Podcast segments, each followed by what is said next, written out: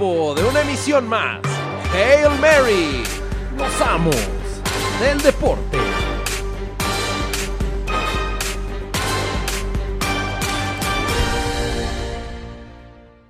Neither team with a foul to give. They've been in the penalty for a while. Curry crossover, three pointer.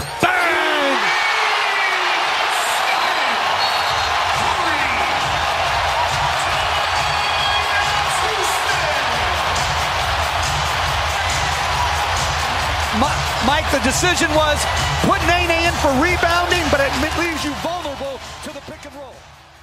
Shut up and sit down.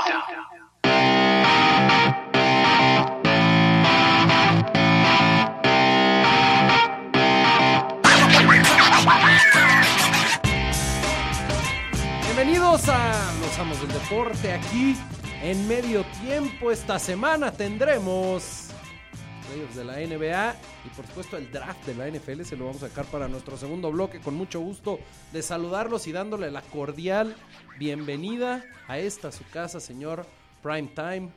Ramiro Sansores, ¿cómo le va? Pues fíjate que me regalé el programa pasado y me hubiera regalado este también. Ya que escucho los tópicos, verdaderamente estoy harto de todo el deporte.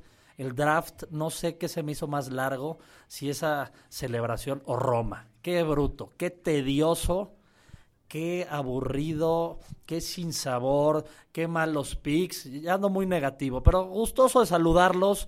Tengo nuevos héroes, nuevas historias, anécdotas. En este, el primer talk show deportivo en Hispanoamérica. Los amos. Señor Orlando Garduño, ¿cómo te va? Muy bien, ya con miedo de que Univisión nos robe a, a- aquí a R. Sansores. ¿Fuiste a entrevista la semana pasada o qué? Este, sí, contento. A mí sí me gustó el draft. Me pareció bastante bueno para el Delfín. Ya se toca tema, ¿no? Se toca tema en el primer minuto de programa. Lo dejemos, dejémoslo para la segunda hora y los playoffs de la NBA que están buenos. A mí me pareció el draft lo que se esperaba y lo que quiere que sea la NFL. Un evento de prime time, evento de primera. El reporte oficial por parte de la NFL fue que 600 mil aficionados estuvieron presentes durante los tres días que duró el evento, desde el jueves hasta el sábado. Y posteriormente, y lo que más impresiona es el número de televidentes, 47 y medio millones de televidentes sintonizaron en Estados Unidos solamente el draft 2019, primer draft en la historia que se transmite a través de una cadena nacional en los Estados Unidos, que fue la cadena ABC, además de ESPN, que tuvo cobertura los tres días, y ya la tradicional de la NFL Network. ¿Cuántos aficionados dijiste en, eh, en- 600 mil. Sí, O es que fue un buen pedón. Ese, o sea, la ni el año completo de la Liga. MX. O sea, ni el año completo de todos los equipos de la Liga MX. Bueno, Ya empezaste a pegarle a la Liga MX. La verdad es que andan muy intolerantes a la lactosa ambos, ¿eh? Creo que me voy a aventar yo al programa. Pero Voy a no querías venir. Pues sí, voy a leer lo que me dejó aquí lo de desde la reda. Puedo hablar que Chivas pierde mucho sin liguilla. Tengo aquí datos que los pueden suplir fácilmente. Porque. mm, Nada más estoy- que te recuerdo, esto es los amos del deporte, no los amos de la Liga MX. ¿Sabes qué pasa? A veces esto es un socialismo, lo puedes entender o no. Quizá también fue por eso que ando medio de malitas, nos tocó una manifestación complicada, entonces tuve que abrirme paso entre antisociales y ya, hablemos de su básquet, hombre, ya. Su básquet, dice el que en algún momento ya me subí al tren de la NBA. ¿no? Fue como a mitad de temporada, ¿no? Yo les quiero preguntar, a- empecemos con el básquet, les quiero preguntar, ¿qué le pasó a Milwaukee en ese primer partido? El imparable Milwaukee, mejor récord de la liga de la historia, de, de- ni con Oscar Robertson, ni con Will Chamberlain este Milwaukee. Y de repente, los Boston Celtics, que se dijo aquí, traían equipo fuerte y me, me sacaron a mis cerveceros del básquet. No, no, no los sacaron, los barrieron. El, el marcador fue 112-90.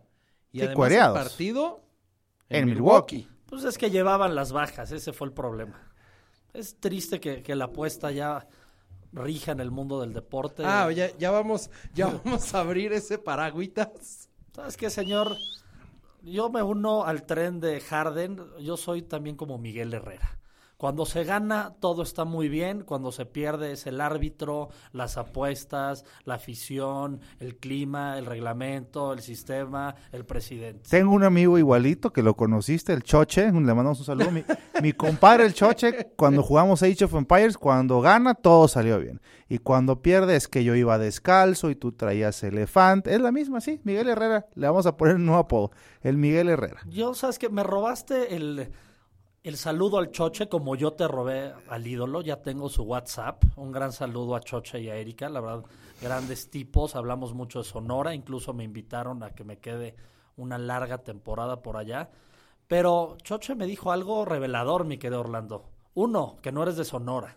Uh, ¿y de dónde eres entonces, Orlando? Es chilango, señor. Los sonorenses nacemos donde se nos da nuestra chingada gana. O sea, son como los vascos mexicanos. Este programa ya empezó duro, ¿eh? No, y La batalla de Winterfell ya. No, orgullosamente nacido en, en, en, en su CDMX, cuna de Moctezuma y Cuauhtémoc. Aquí se nació, pero se vivió allá. Sonorense adoptado. Así como pues, tú no eres libanés, pero el Líbano te adoptó.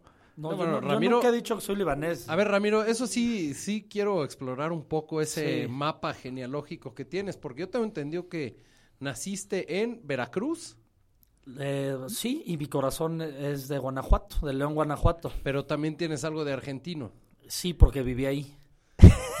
y algo de libanés. Sí, porque mi- mis abuelos son de allá. ¿Algo más que debamos saber? Turquía, también para un primo por ahí es turco o tío. Y no, ¿sabes qué? Pasé en un crucero por Turquía, entonces ya tengo todas las credenciales para ser turco. ¿Canadiense acaso? Croacia también es, Sí, es- te sí, adoptó. Mi Facebook dice que soy de Croacia. Yo puse de moda Croacia. De hecho, revisando mis fotos me di cuenta que, que cuando se grababa GOT, yo estaba en Split y en Dubrovnik. Oye, y me duele que hayas olvidado a Chiapas, tu Chiapas de toda la vida, no lo pusiste en ninguno de tus currículums de nacimiento. No, porque también lo soy, pero no quiero, no quiero atolondrar al público con tanto dato. Es para que te conozcan un poco más. Yo creo que me conocen muy bien. Bueno, para que te conozcan más. Últimamente en la calle me han parado, me han pedido selfies y con mucho gusto se las he dado. Enhorabuena, en fin. Sigamos con, con el tema de los playoffs de, de la NBA, ¿no? Ya comenzaron las semifinales de conferencia. De un lado, Golden State ganó el primer duelo contra los Rockets.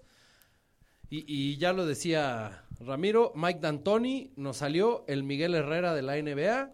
Los referees abusaron de ellos, que les quitaron no sé cuántos puntos. Y además salió un reporte de los Rockets que según ellos y según sus cálculos, en el juego 7 de las finales de conferencia la temporada anterior, les robaron 18.6 puntos en faltas no marcadas y en faltas marcadas en su contra.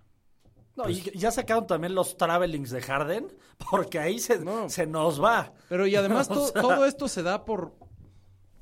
La NBA saca su reporte de los dos minutos después de cada partido, donde explica si se equivocaron o por qué se señaló algo. Hay un momento en el que los fans de Houston reclaman una falta a James Harden porque hay un contacto con los pies de James Harden contra el jugador que lo estaba defendiendo. Sin embargo, la NBA explica, no es un movimiento natural del cuerpo lo que hace Harden con los pies, simple y sencillamente está buscando que se le marque la falta, no le marcan la falta y entonces de ahí este arde Invernalia. En Ah, fin, Te voy a decir mi opinión acerca de todo este tema. Ya la NBA se tardó mucho, mucho, mucho en meter otro árbitro. El, el tipo juego ya, ya cambió, ya no es el juego de Will Chamberlain o Shaquille O'Neal en, en el poste. Ahorita el juego se tiran 27 veces más triples que en cualquier otra época, pero a esos niveles. Entonces falta un árbitro que esté viendo los chingazos en la pintura porque siguen estando ahí, las faltas en los rebotes y todo. Ahí tiene que haber un ojo ahí, o sea, el árbitro del, baseline. Y tiene que haber un árbitro fijados en la línea de tres para que pueda marcar todos este tipo de jugadas. Y además tiene que estar clara, porque la regla no es clara. La regla es tienes que dejar aterrizar al. al- yo, yo- yo tiro un triple, ¿no? Entonces, me tienen que dejar caer al piso. Si no me dejas caer, es falta. Sí, que es una regla para proteger al tirador, tirador. para que no vaya a haber ahí Ahora, una, una torcedura de tobillo. Mo- dicen movimiento natural, pues si lo hace alguien es natural, o sea, no está tirando de, parado de manos, ¿sí me explico? O sea, es- a ver, yo, no- yo, yo, a mí tampoco me parece falta, ¿Quién pero se ha que- marcado el esa falta El jugador que más faltas este, genera en toda la NBA es James Harden. y es una cualidad de Harden y es una cualidad de, de la y aparte tira muy bien en tiros libres. Y a es eso una- juegan. Exacto, y es una cualidad de él que puede sacar faltas. ¿Por qué? Porque da pasos en cámara lenta, da pasos en cámara rápida, amaga demasiado. Estoy de acuerdo con mi amigo Ramiro, tiene una viola ahí que, que, que si la ves a velocidad normal no se ve, pero en cámara lenta se ven 17 pasos más. Es como, como cuando en el Discovery Channel ves las hormigas, ya sabes, tramando ahí en, en- en- en la cámara baja y matando a, a una avispa. todo, todos sabemos que aquí hay jerarquías y hay jugadores Yo- a los que no se les marca. Yo lo único que, que creo es, las dos cosas las siento correctas. Está bien que aleguen, oye, eso fue falta, porque otras veces se las han marcado la misma. Si estiró los pies o no estiró los pies, sí, sí estiró los pies. Para mí eso no debería ser falta, pero se marca. Entonces, sí le tenían que haber marcado. Ahora, peor falta y peor, para mí, peor este... Pues peor mamada en el juego fue cuando... Ya, sí, ya, ya. que agarra, agarra, po- agarra a Chris Paul el, el- el rebote y ahí sí le meten el pie, no marcan falta. Apenas toca el árbitro, o sea, apenas toca el árbitro, diciendo eh, en la Liga MX el chupete suazo, o sea, si eso le cobraron 35 mil dólares a, a, a Chris Paul, 35 mil dólares por el contacto que hizo, el chupete suazo, el Piojo Herrera cuando jugaba, debería todavía 16 millones de pesos de, de los de- de cómo se de cómo se enfrentaban a los árbitros. Muy exagerado, creo que ahí sí pudiera haber, en esa segunda jugada pudiera haber un poquito más de queja. Yo lo único que espero es que los árbitros dejen jugar, marquen, marquen bien, dejen jugar, pero no se le puede quitar mérito a Curry Ahora, ese ah, triple que se metió. no, no, sin la duda. verdad, o sea, ahí sí, sí fue juego, fue juego ganado para, para Warriors. Se puso buena esa serie, pues qué bueno. Vamos a ver el, el juego 2. ¿En qué acaba? Porque aquí lo único que hace Houston es echarle más leña al fuego con los oficiales y obviamente hacer que todos los ojos estén encima de qué se marca y qué no se marca a su favor y en su contra. O sea, esto puede ser un arma de doble filo para los Rockets. En fin, en Yo otra- quiero hacer, pero yo quiero hacerte una pregunta antes, porque también nuestros, porque también hay haters, o sea, odio reconocerlo, hay haters de este programa que no le entienden muy bien al pedicure, entonces quizá necesitan que le demos más digerido el conocimiento y la información. ¿Cuántos árbitros hay por partido en la NBA? Porque Orlando dice, oye, hay que meter un árbitro. Bueno, ¿cuántos son? Tres árbitros, Desde ¿no? el punto de vista de los Rockets, no hay árbitros, son, son rivales. Pero desde un punto de vista normal, Son tres. ok, tú pides un cuarto árbitro. Pide un cuarto árbitro. Como, como un cuarto elemento No sé pidió cómo- el mundo a la hora de formarse. No, necesitas un árbitro extra que esté viendo el, el- el- el- los tiros de tres. Es que el juego ya cambió, ya el juego se ya no es en la pintura, ya es en el perímetro. Y en la pintura es donde están la mayoría de las faltas, cuando penetra, cuando no sé qué. Y, pero ahorita en el perímetro ahí está viendo muchas faltas y ahí no hay ojos suficientes para ver ese tipo de cosas. Sí, lo que pasa es que es el, el crew chief, es el jefe y es el árbitro central, es como en el fútbol. El árbitro central y hay, Ramos Rizo, punto. y hay dos jueces de línea, Ok. por así Sí, llamarlo. los baseline que van, que van, uno que está Que- atrás de la canasta y otro que está de la- del otro lado. Y lo único ellos que están recorriendo es la parte de abajo de la canasta y la zona de los libres. Ok. Entonces, a lo que dice Orlando tiene lógica su razón, siendo que se juega muchísimo más desde el perímetro y ya no se juega tanto en la pintura. Esa pudiera ser una de las situaciones que tiene que, que tocar el comisionado este, Adam Silver. En fin, en la otra serie del oeste, Portland y Denver. Denver gana el primer juego de la serie con una cátedra de básquetbol de Nikola Jokic. El tan odiado por Ramiro Nikola Jokic fue comparado con tu ídolo Tom Brady. Decían, es como el Tom Brady de la NBA. Tiene una capacidad para repartir el balón sin igual. Así lo llamaron varios jugadores después de ese partido y además una cátedra de anotar de donde fuera, ¿eh? De larga distancia, corta, intermedia. Este, la verdad, Jokic tiene a los Nuggets en una buena posición. Digo, sabemos que una serie de playoffs en la NBA comienza cuando el equipo visitante gana un, arranca uno de los juegos este, fuera. A mí me gusta mucho esta serie, creo que Portland pues llegó bien, acuérdense cómo terminó Portland humillando a Oklahoma City, pero entonces llega crecido y Denver es un equipo que le costó mucho, la primera lo dijimos aquí, le iba a costar mucho contra San Antonio, pero pues esa serie son siete juegos de experiencia en playoffs y ya son siete juegos de experiencia en playoffs y ahorita ya van contra Portland, a mí me gusta el matchup para Denver, la verdad, este es el matchup que me gusta mucho para, para Denver y creo que Portland pues, se le va a complicar este y, y se va a quedar fuera en seis. Y te acuerdas la, la semana pasada que hablábamos de la falta a lo mejor de, de banca, ¿no? De grandes que tiene eh, Portland. Yusuf Nurkic se lesionó, tal vez en el cierre de temporada no les hizo tanta falta, pero al menos en este partido uno de la serie les hizo falta alguien que estuviera incomodando a Nikola Jokic, pero no encontraron cómo frenarlo. Pues es que los partidos en el baloncesto los gana la banca, señores. Se dijo en los amos. Eres un sabio. Yo sé mucho ¿Sabes de qué? esto, mucho. Vámonos. Ya. Los partidos los gana la Resolvió, banca. resolvió el hilo negro. Ramiro. Ojalá lo hubiera sabido cuando me tenían de banca en el, en el Nuevos Horizontes, en el equipo de la Para secundaria. todos man. aquellos niños que se sienten mal porque el entrenador los sienta en la banca, Ramiro acaba de regalarnos Sabiduría. esperanza para todos ustedes. Sabiduría. Este, bueno, pues como Ramiro ya no tiene más que comentar de, del Portland contra Denver. Denver, pasémonos al este de Vámonos, la en el chat. denme Yo creo que quiere, quiere evitar a toda costa que hablemos de Milwaukee. Sí, pero empecemos entonces con, Con el otro. Filadelfia, Toronto está empatado a uno en la serie. Un, un- la mejor serie hasta ahorita para mí eh, es la que... La, La que- más pareja, ¿no? No sé si la más pareja, fíjate que ahí no estoy Bueno, tan el, seguro. el- el Rockets Warriors está también El Rockets Warriors está parejo. A mí se me hace más pareja, la verdad, Boston, Milwaukee, a pesar de la, de la cuereada que les metieron en el primer juego, pero ahorita pasamos. a Esta es la que me gusta mucho porque los matchups son muy interesantes. Veo a, Boston, veo a Toronto muy, muy fuerte, aunque pierde el juego de ayer, lo veo muy, muy fuerte, lo veo este candidato al título, la verdad. O sea, veo a un Ka- Kawhi Leonard que pudiera parar a Durant Sin duda, en modo play, Sí, o sea, en como modo cuando playoff. estaba en, en San Antonio. en modo playoff y que costaría mucho y que Draymond Green o André Budala lo vería complicado que lo pudieran parar. Entonces veo por lo menos, a ver, no estoy diciendo que va a ganar Toronto las finales, pero veo un, si en el caso de una final Toronto Warriors, me gustaría que esa fuera la final. Es más, siento que sería más competitiva que la que vimos el año pasado con, un, con LeBron James y, y sus Cavaliers ya todos. Es lo, lo que tiene Toronto que le puede complicar la vida o que le complica la vida a Filadelfia es que tiene a tres grandes que además son buenos tiradores. Sí, O sea, Leonard es muy buen tirador, Gasol es un gran tirador y tiene el colmillo largo, retorcido para sacar de sus casillas al que le pongan enfrente. Y además Pascal Siakam, que Pascal está Siakam- confirmando lo que hizo en la temporada. Está tirando 37% de tres en los playoffs, o sea, un número espeluznante para, la, para el equipo contrario, porque ya no lo puedes, ya no lo puedes dejar, o sea, ya, se vuelve un spot-up shooter también. Gasol está tirando cuarenta y tantos de, de, de, de tres, y Gasol está ah, conteniendo magistralmente, como Iván Marcone en sus mejores épocas, a Joel Embiid. O sea, de verdad, o sea, ni el Pastor Lozano jugaba contención como está jugando ahorita. El Pastor Lozano era. Yo lo sé, yo lo sé. ¿Dónde estará el Pastor Lozano? ¿En qué taquería se encontrará el Pastor Lozano en este momento? Ídolo. eres el rey del taco aquí, deberías tú... No me lo he topado, pero ¿sabes qué? A quien me voy a topar es a mi colega Lupillo Castañeda, ya lo vi ahí atendiendo una fonda, lavando platos. Chingándole, Sí, dirían. él, él sigue de carrilero.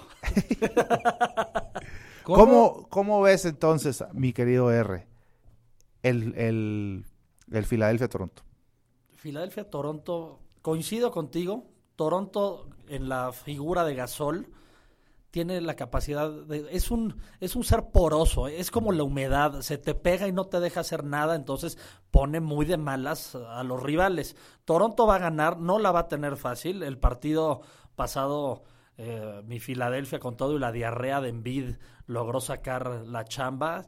Esa serie va a ser de las más parejas. Bueno, fue, fue una actuación sensacional de Jimmy Butler, el juego 2 de la serie, 30 puntos.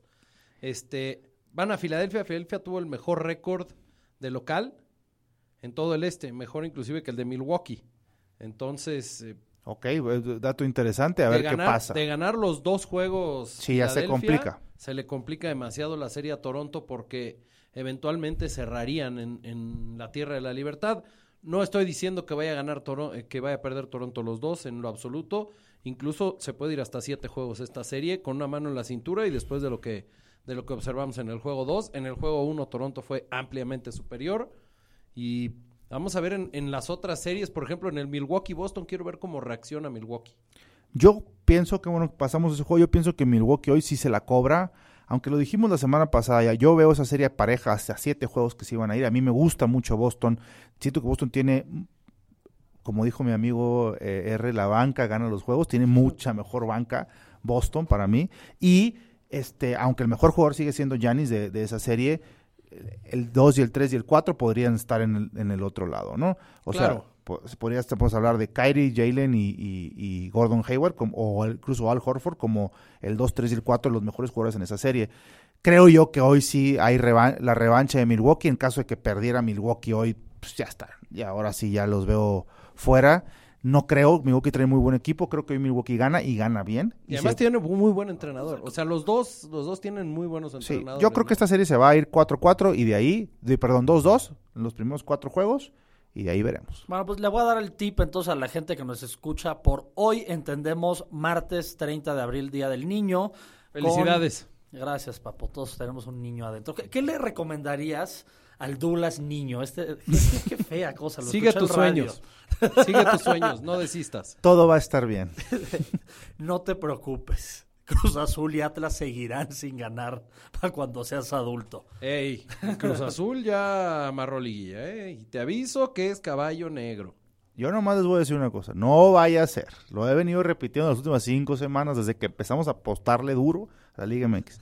No se vaya a meter el Cruz Azul en tercer lugar este fin de semana. Y si se mete en tercer lugar, no vaya a verse en la final contra el León. No, el León va a quedar eliminado en la primera ronda, no te preocupes. No, porque es contra, sería contra Tijuana, ¿no? Entonces, Pues ese es bueno, el que siempre nos gana. o Tijuana o... Águila, Águile. Águile puede ser. No, Águila está. Águila iría contra el Cruz Azul, sí, el Cruz Azul. Pero bueno, hay que ver, va a estar buena la liguilla. Vive tu liga, siente tu liga. bueno, pero entonces liga. va a ganar, Milwaukee ganará una línea de menos 8 contra Boston hoy No. 30. Yo le jugaría a Boston. Yo no, yo jugaría Milwaukee, pero no la, más bien, yo no la jugaría, pero creo que si tuviera que dar el pick, me iría a Milwaukee. Siete y medio es mucho para un equipo con- como Boston, pero Milwaukee tiene que hacer algo. O sea, Milwaukee tiene que salir Pero crees que a gane así romper por, la madre. por tanta Sí, diferencia. por 10, 12 puntitos. Ay, Yo, pero no la apostaría, no, señores. Está bien difícil Sí, ese está, Creo que yo me volteo a- y le voy a tener que voltear la espalda al venado. Yo me iría con Boston más 8. O sea, yo creo que el juego lo va a ganar Milwaukee, pero no sé si la diferencia vaya a ser tan amplia como en el juego 1. Y siento que Boston va a ir ganando y después va a haber un discurso motivacional y pum, pum, pum, pum, pum, y faltando medio minuto van a dar la campanada, ¿eh? Ahí está la predicción de Mr. Prime Time de cara al segundo partido entre Milwaukee y Boston. Les recordamos cómo están las semifinales de conferencia en la NBA. En el oeste es Golden State contra Houston, Portland contra Denver y en el este es Milwaukee contra Boston y Filadelfia contra Toronto. Es a ganar cuatro de siete partidos. Y chan chan. Así se acaba la cosa.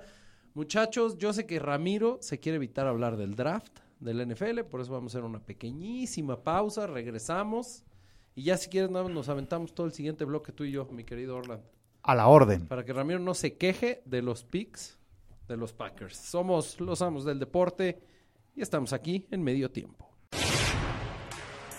Montana looking, looking, throwing in the end zone.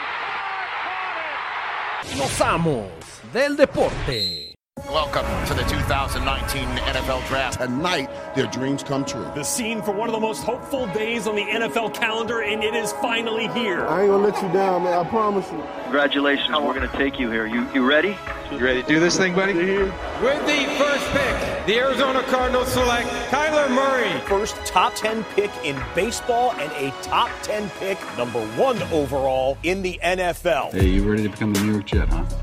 Yes, sir. Let's do it, man. Welcome to the family, buddy. The San Francisco 49ers select Nick Bosa. Every single game, the most dominant player on the field was Quentin Williams. We've never seen anybody go and chest bump or shoulder bump the commissioner of the National Football League right there. And I'm just ready to, you know, be a translator, be ambassador for this league. Minnesota. DK, Hey man, get fired up. We're gonna make you a Seahawk right here, okay? You all right, bud? All right, man. Congratulations. Man, it means so much. I can't even express the words, man. I'm just thanking God. Uh, I mean, I'm concrete rose. That's why I feel like I came from nothing, and now I'm there. And now you're here, and they gonna know it, truly. The Giants were aggressive and got it done at six. The Redskins were patient, and I think they still got their guy at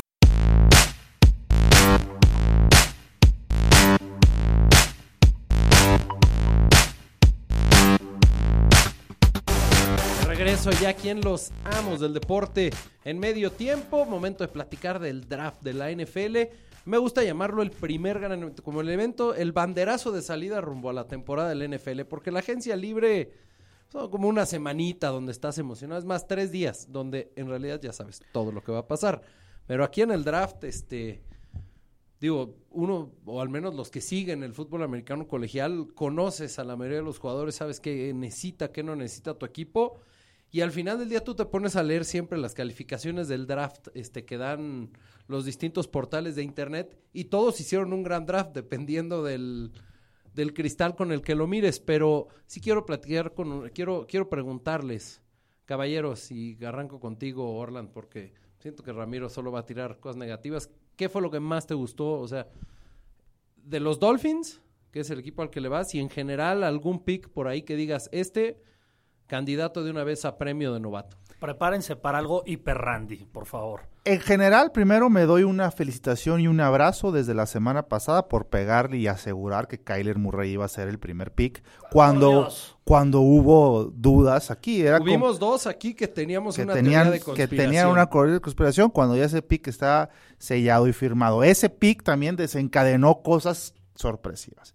Primero quiero hablar del draft en general. Me sorprende el pick, sí, de Daniel Jones en 6 en, en, para los Giants. Yo, yo, veía, yo veía a Dwayne Haskins yéndose top 5, top 10, por lo menos top 10. Me sorprende que haya caído hasta el 15. Para mí, Washington ahí se llevó...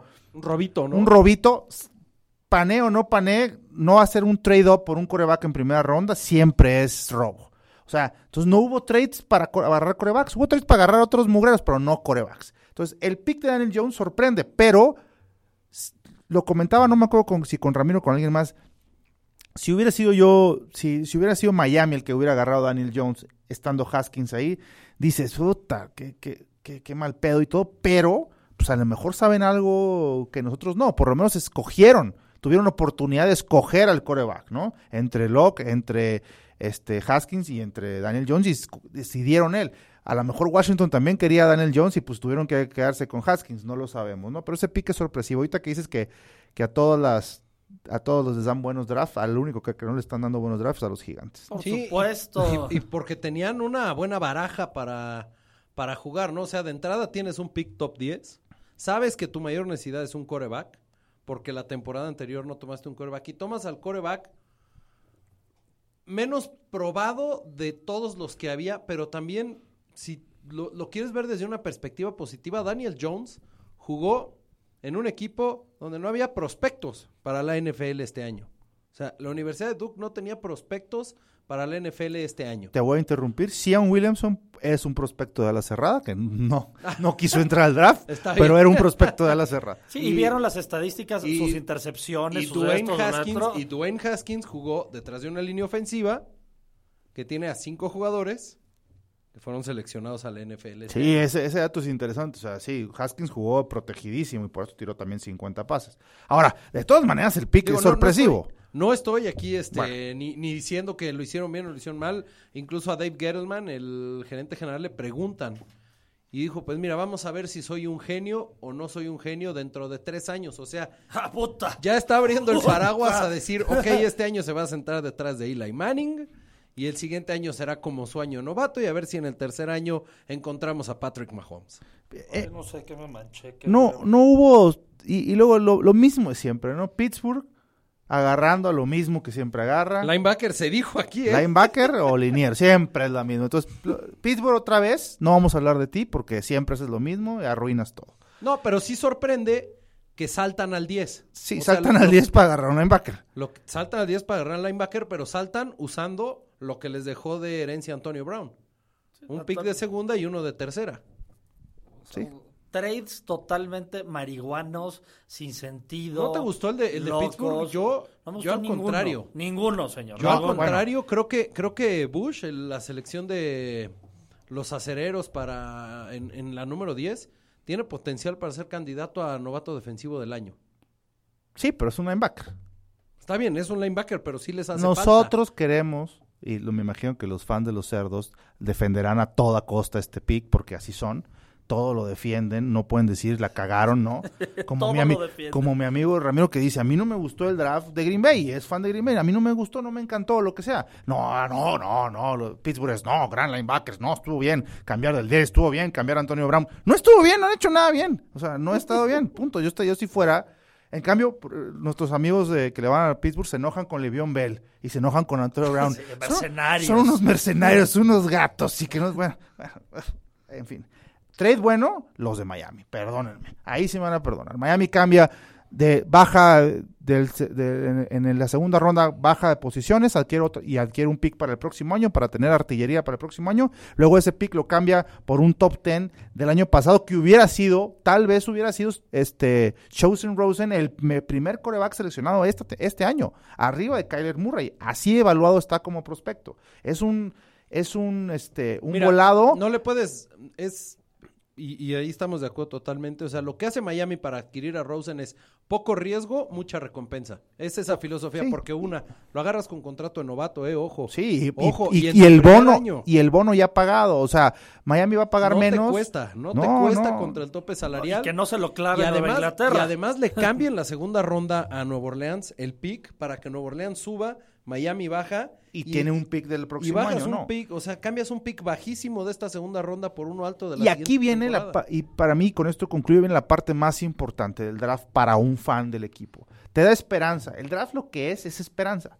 ¿Sí me explico? Un linebacker en, en Pittsburgh no da esperanza. Hubieran agarrado a Pittsburgh el receptor mamado y, y ya, Sí, y, ya, Lolo. y ya conocería a todos los que uy no, el Big Ben con el receptor mamado, Juju Smith, no, ya sabes, te da esperanza, te da motivación.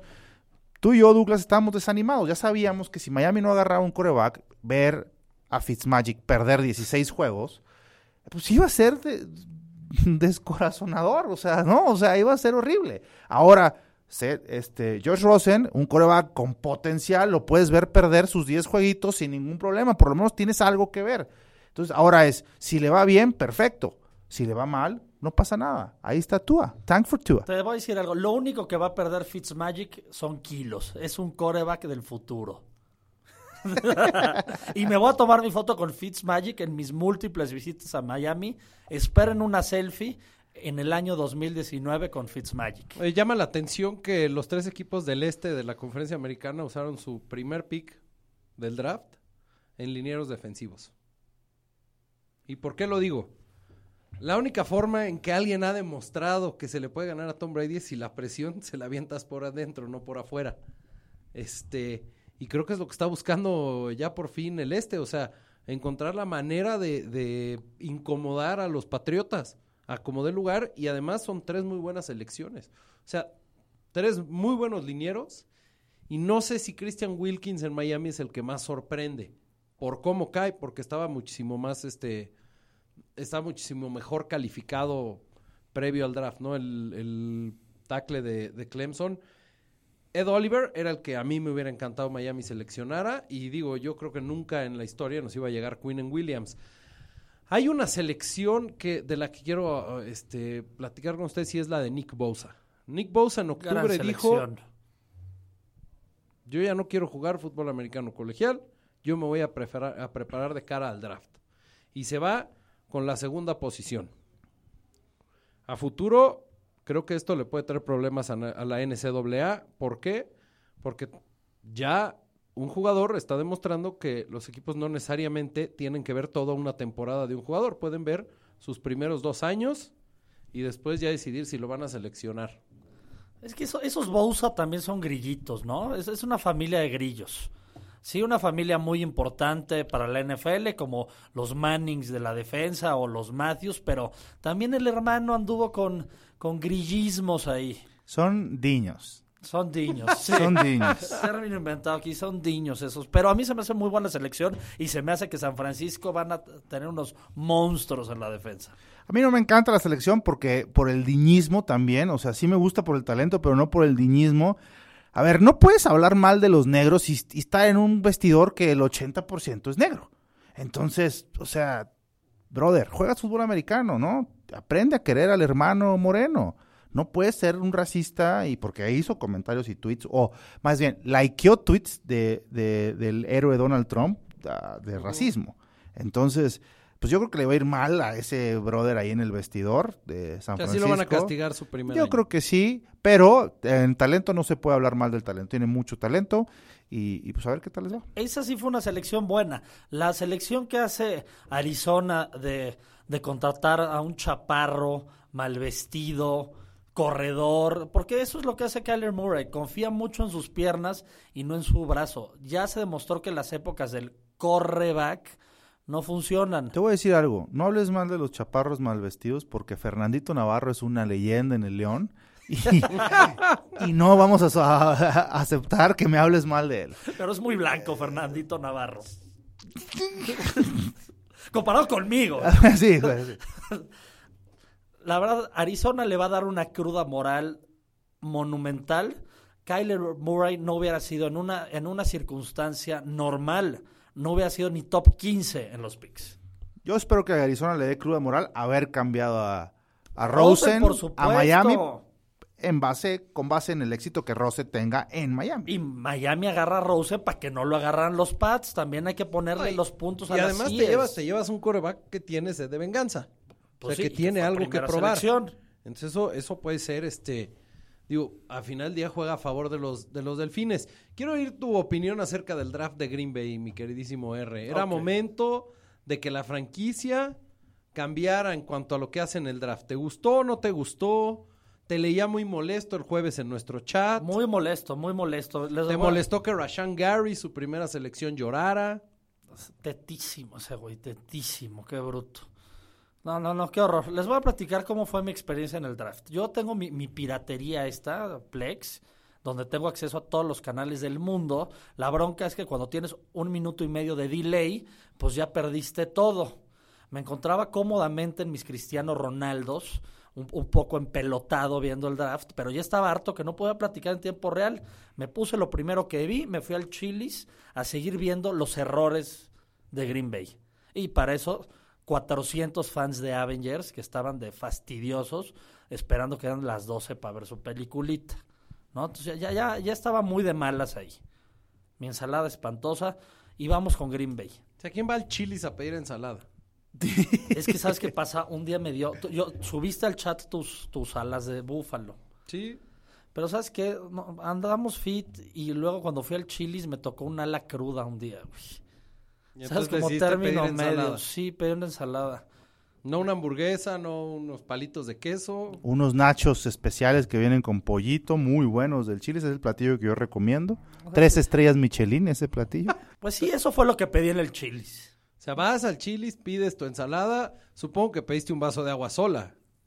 O agua mineral. Eh, No, cerveza, porque si tú- eh, eh, Porque si no me eh, parece un poco incongruente pedir ensalada y, y una cerveza.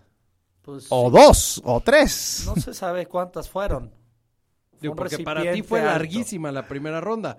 Cuando duró lo que dura normalmente, dos horas, dos horas y media. Fue muy larga. Le tuve que meter diversiones y ni los ni todas las teorías de conspiración de Avengers me divirtieron. ¿Qué quiere hacer Green Bay? A ver, platíquenme un poquito. Meten a un coach, Matt LaFleur, encargado y cuya carta principal es que es un poder, un gurú ofensivo. Un dios de la ofensiva, un pinche Jon Snow ahí. Y mi Guten Gusto, como se apellide el nefasto que nos está llevando a la decadencia, draftea puro defensivo, o sea, la cortina de queso, que más bien parece ese, ese dispenser de queso derretido que te sirven en el Oxxo o en el 7-Eleven, que ahora ya te lo cobran porque la gente abusa de él. Qué mal, Eso- que antes, antes era gratis. Eso está muy mal. por- porque, La gente la es se abusiva. atascó, lo mismo que hizo Green Bay, se la pasa, van a- vamos a tener una hiperdefensiva, mm, ah, ah, ah, pero pues se la va a pasar en el campo porque Rodgers no va a tener a quien tirarle los pases. Agarraron ahí a un Tyrencito que me parece decente de, de Texas Tech. Texas A&M. Perdón, Texas A&M. Ese es el al que le vas, ¿no? Sí. Sí, de, de- de tu ídolo Vencial. Pues sí, no me gustó nada. Los defensivos, y, y lo leí porque quizá pudo parecer un coraje mío, no debieron subir y no debieron emplear las elecciones para la calidad de personas que al final terminaron contratando. No, en general no nos gustó el draft No, de Green Bay. Savage medio me cae bien, pero también fue una pésima selección. Bueno, ¿y a dónde se fue nuestro superestrella DK Melkoff? A los halcones marinos de Seattle. Hacia Y Pete Carroll lo recibió sin camiseta. Eso debe de hacer un entrenador. Así enciendes a tu equipo. Bien. Imagínate, eh, eh, es lo que decía Alejandro, ¿te acuerdas? Sí. Que decía, pues ahí tienes a un a los rápidos abajo y a Baldwin, bueno, Baldwin que quién sabe ¿Quién si sabe? va a jugar. Este, a Lockett y pues tírale bombazos al gigantón arriba a ver que los agarre. Por ejemplo, Metcalf se fue muy tarde. Muy tarde, alguien sabe Mucho algo que más nosotros tarde. no. Y el otro, y el otro que también pintaba para ser una máquina, Brown, ¿se llama? Sí. También se fue bien tarde, No, Hollywood Brown se fue en la primera ronda. pero tarde. Pues se fue en la primera ronda. Fue el Qué buen nombre, ¿no? Hollywood Brown Es es, su como... apodo. Fue el primer como- receptor del draft en irse. Es el primo del, del Averguiño Se este, fue a los Ravens. Y sí, sí, sí, me acuerdo, se platicó. Nada más que no va a recibir un pase porque no hay quien se los lance. Están muy sí- emocionados los aficionados de Baltimore. Ya Sí, es que el, tripletes. el draft es para eso, es para emocionarte, no es para otra cosa. Me imagino que Denver se está convenciendo de que Drew Lock lo debieron haber agarrado en el pick 10 y como les cayó en la segunda ronda ya tienen dos. Gran Fue como que tuvieran dos primeras rondas aparte. Muy Ese es- buena y- selección. Sí, claro, y es esperanza. Entonces el draft es eso, el draft es esperanza y me da mucha tristeza, amigo, que tú tengas poca esperanza en el draft de los quesos. No, no tengo poca.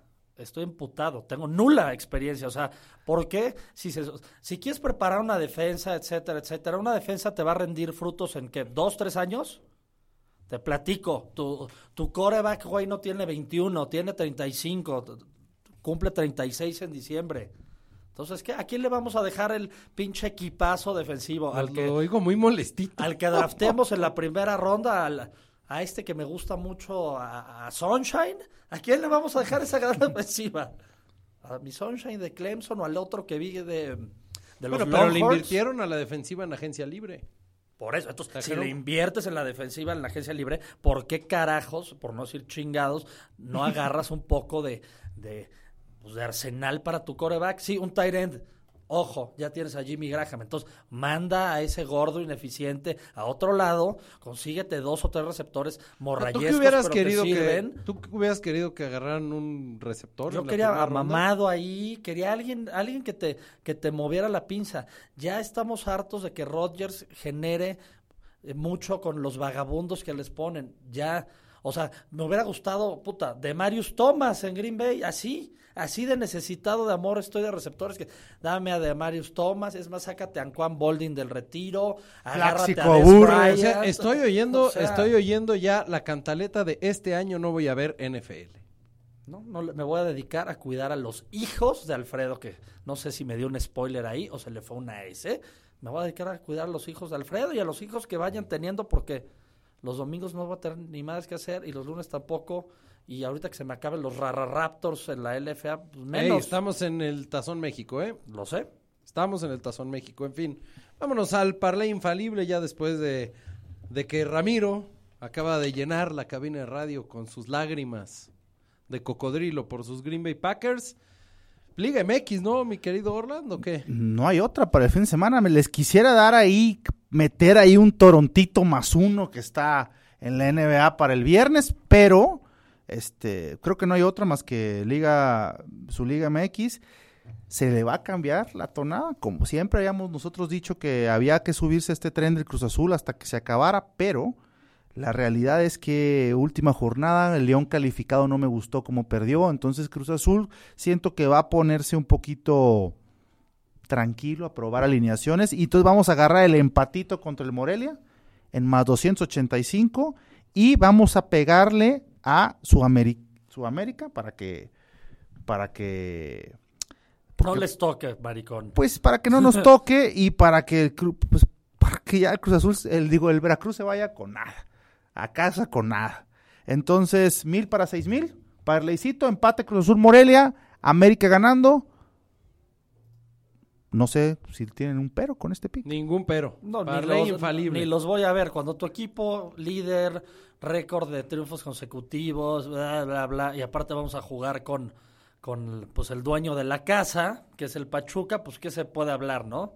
Como siempre, el Pachuca se dedicó a desmantelar a mi equipo, se dedicó a contratarle gente valiosa y nosotros con la pura morralla, ascenso, bicampeonato, récords. Entonces, pues no me interesa cómo le vaya al León, no lo voy a ver.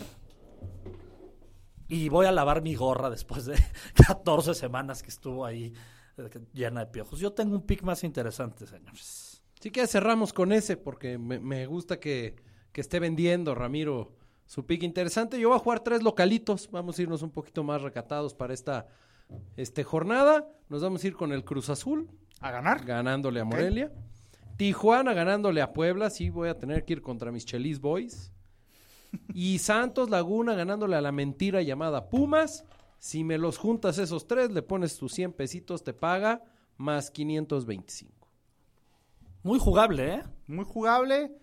Nada más que me salaste al Cruz Azul. Yo digo que empata, pero bueno, muy jugable. Pues me- cuando juegas contra Pumas, ya tienes, de, de tu postura, ya tienes uno atinado. Ya vas ganando 2-0. Exactamente. Y si le puedes apostar ahí en tarjetas amarillas y no sé cuánto rollo, bueno, pues, pues ganas más. Yo estoy harto del soccer, harto del americano, harto de todos los deportes. Entonces me voy a ir, pues algo más de reyes, señores. Me voy a ir al derby de Kentucky, papos. ¿Cuándo es, amigo? El 3 de mayo, señor. El 3 de mayo.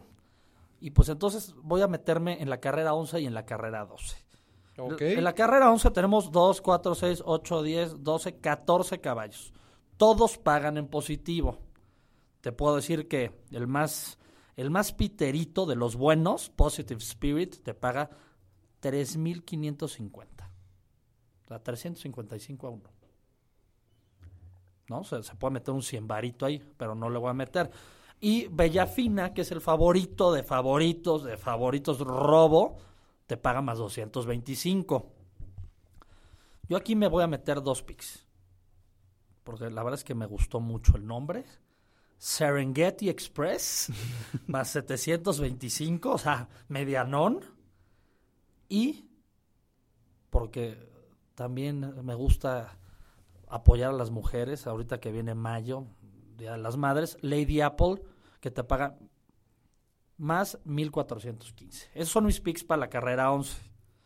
Ya lo estoy haciendo aburrido. Para la carrera 12, que es la importante, según leí, le voy a meter a Improbable más 825 y a Tacitus más 725. ¿Qué es el favorito en esa?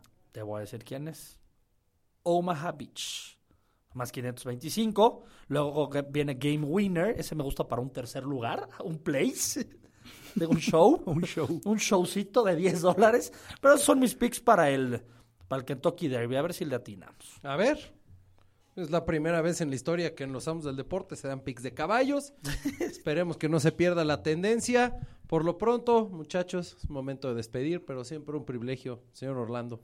Amigo, muchas gracias. Que sigan, que sigan los éxitos. Que sigan los éxitos. A ese niño que fui le digo, hang in there. Mr. Prime Time. Pues señor, a recorrer la manifestación porque está llena de moreno walkers y pues son infalibles, ¿eh? Espero ya al siguiente episodio podamos platicar de Juego de Tronos. Hagamos un especialito, fíjate. Necesitamos que estés al día. Por eso podemos hacerle mañosamente equiparar así a futbolistas y deportistas con personajes. Y Primero necesitamos que estés al día en Juego de Tronos. Ok, ahorita me voy ya para... No voy a ir a la oficina, me voy a ir a ver Juego de Tronos. De una avena. Yo les recuerdo que somos los amos del deporte y que nos pueden escuchar todas las semanas aquí en medio tiempo. Rodgers does this better than anybody. End zone, Cobb, touchdown! I'm out of breath. It's the most amazing game of my life.